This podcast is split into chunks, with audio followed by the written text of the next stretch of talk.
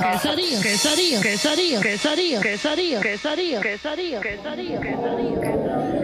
Nous sommes le vendredi 17 euh, septembre 2021. Je me trouve actuellement dans les salons de l'hôtel de ville de Rouen. Figurez-vous qu'il y a une cérémonie qui est organisée euh, en l'honneur d'Alexis en Quincan. Alors à l'entrepode, Alexis, on le connaît bien puisqu'il euh, avait été invité en 2019. On l'avait reçu à notre micro. Ça avait été une super émission. On avait pris beaucoup de plaisir à recevoir Alexis, qui avait joué le jeu vraiment très sympa et très ouvert et, et plutôt déconneur. Donc ça, ça reste vraiment un bon souvenir. voilà, là on se trouve dans le, salon République euh, de l'hôtel de ville de Rouen et on attend Alexis euh, d'une minute à l'autre. Il y a beaucoup de monde, beaucoup d'invités, les gens sont masqués évidemment et on attend avec impatience son arrivée. On espère aussi avoir quelques mots d'Alexis euh, au micro de l'entrepode. À tout à l'heure.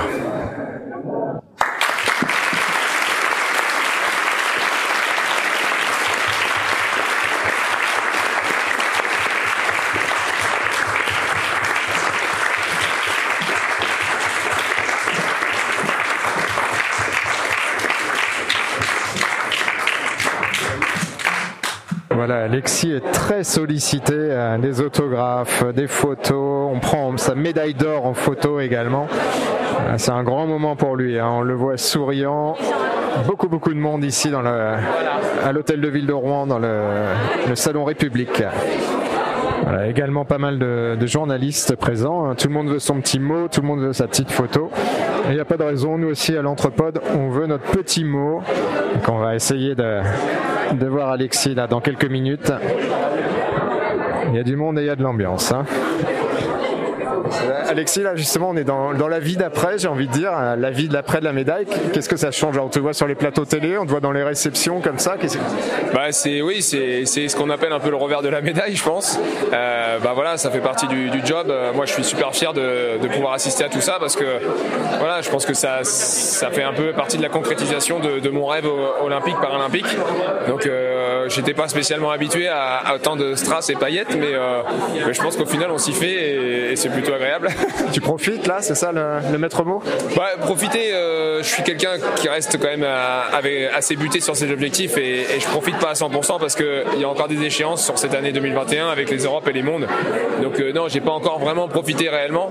Je pense que là, je, je reste dans cette excitation en fait qui m'anime euh, en permanence et, et du coup, euh, voilà, j'engrange beaucoup d'émotions en ce moment. Et je pense que par contre, quand ça va relâcher là au mois de décembre, euh, je pense que ça va, je vais prendre un bon coup d'air à la tête, mais ça va faire du bien. Tu vas faire comme tout le monde, tu vas prendre 10 kilos et tu...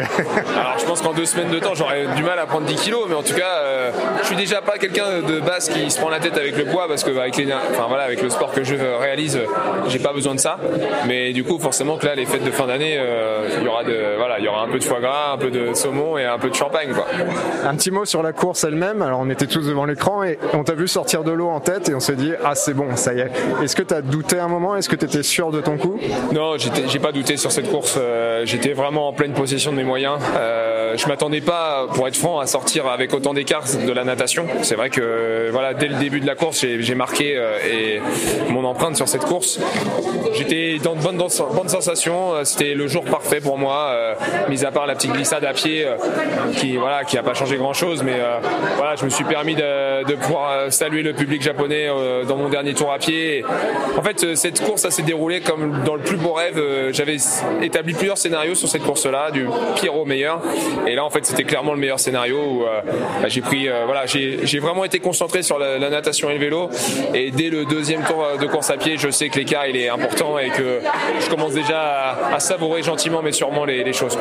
Tu parles de ta glissade. Alors nous, on a eu une petite onde de peur, mais on te voit tout de suite serein et tu regardes et c'est bon. On sait que. Oui, bah en fait, c'est clairement quelque chose que j'avais pas, pas pris conscience. C'était l'humidité euh, importante et en fait là-bas, le, bitume est, repeint pour éviter la réverbération trop forte, trop importante. Et c'est cette peinture, euh, cette pellicule de peinture qui m'a fait tomber. Mais effectivement, euh, euh, ça ne me fait douter en rien cette glissade parce que voilà, c'est un fait de course. je m'y attends pas, je glisse. Bon, je, perds une petite 5-10 secondes dans l'affaire, mais le principal c'est que je me sois pas fait mal, que la prothèse elle rien de grave et, voilà, je suis vite reparti au fond parce que je voulais surtout pas que ça, ça rattrape derrière. Quoi.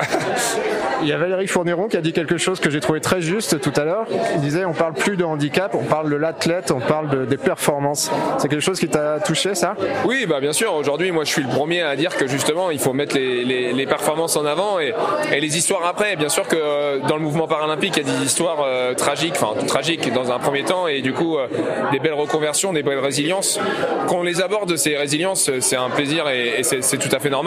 Par contre, voilà, dans un deuxième temps, d'en parler, c'est bien, mais par contre, dans un premier temps, c'est qu'est-ce que c'est la course, qu'est-ce que c'est réellement.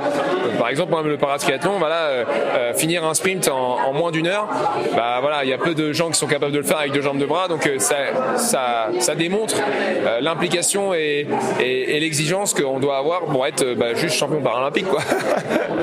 juste une dernière question, après on t'embête plus. Euh, ça y est, tu as annoncé que tu allais jusqu'à Paris 2024. Est-ce que la décision, tu l'as prise là cet été ou c'était déjà dans ta tête avant? Non, non, c'était déjà depuis très longtemps dans ma tête. En fait, euh, voilà, moi je suis quelqu'un qui se lasse pas et, qui, qui, aime ce qu'il fait. Donc, j'avais ambitionné de Tokyo, j'avais dit step by step. C'était important de réussir Tokyo parce qu'il y avait vraiment euh, bah, toute cette pression et, toute cette attente autour de moi. Donc ça, j'en étais conscient. Euh, maintenant, voilà, c'était forcément Paris. Ça reste Paris. Ça fait 100 ans qu'on n'a pas eu les Jeux en France.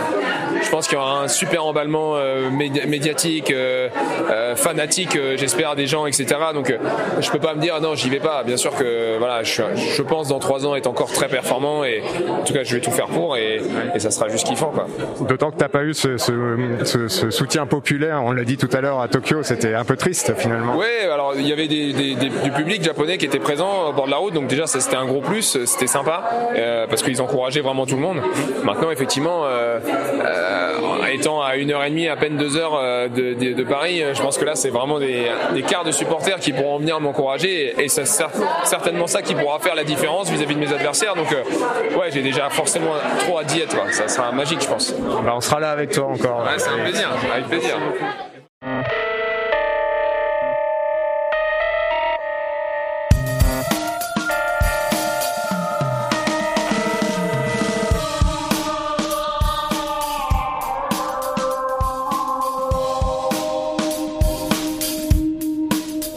quesarío, quesarío, quesarío, quesarío, quesarío, quesarío, quesarío, quesarío, quesarío, quesarío, quesarío, quesarío, quesarío.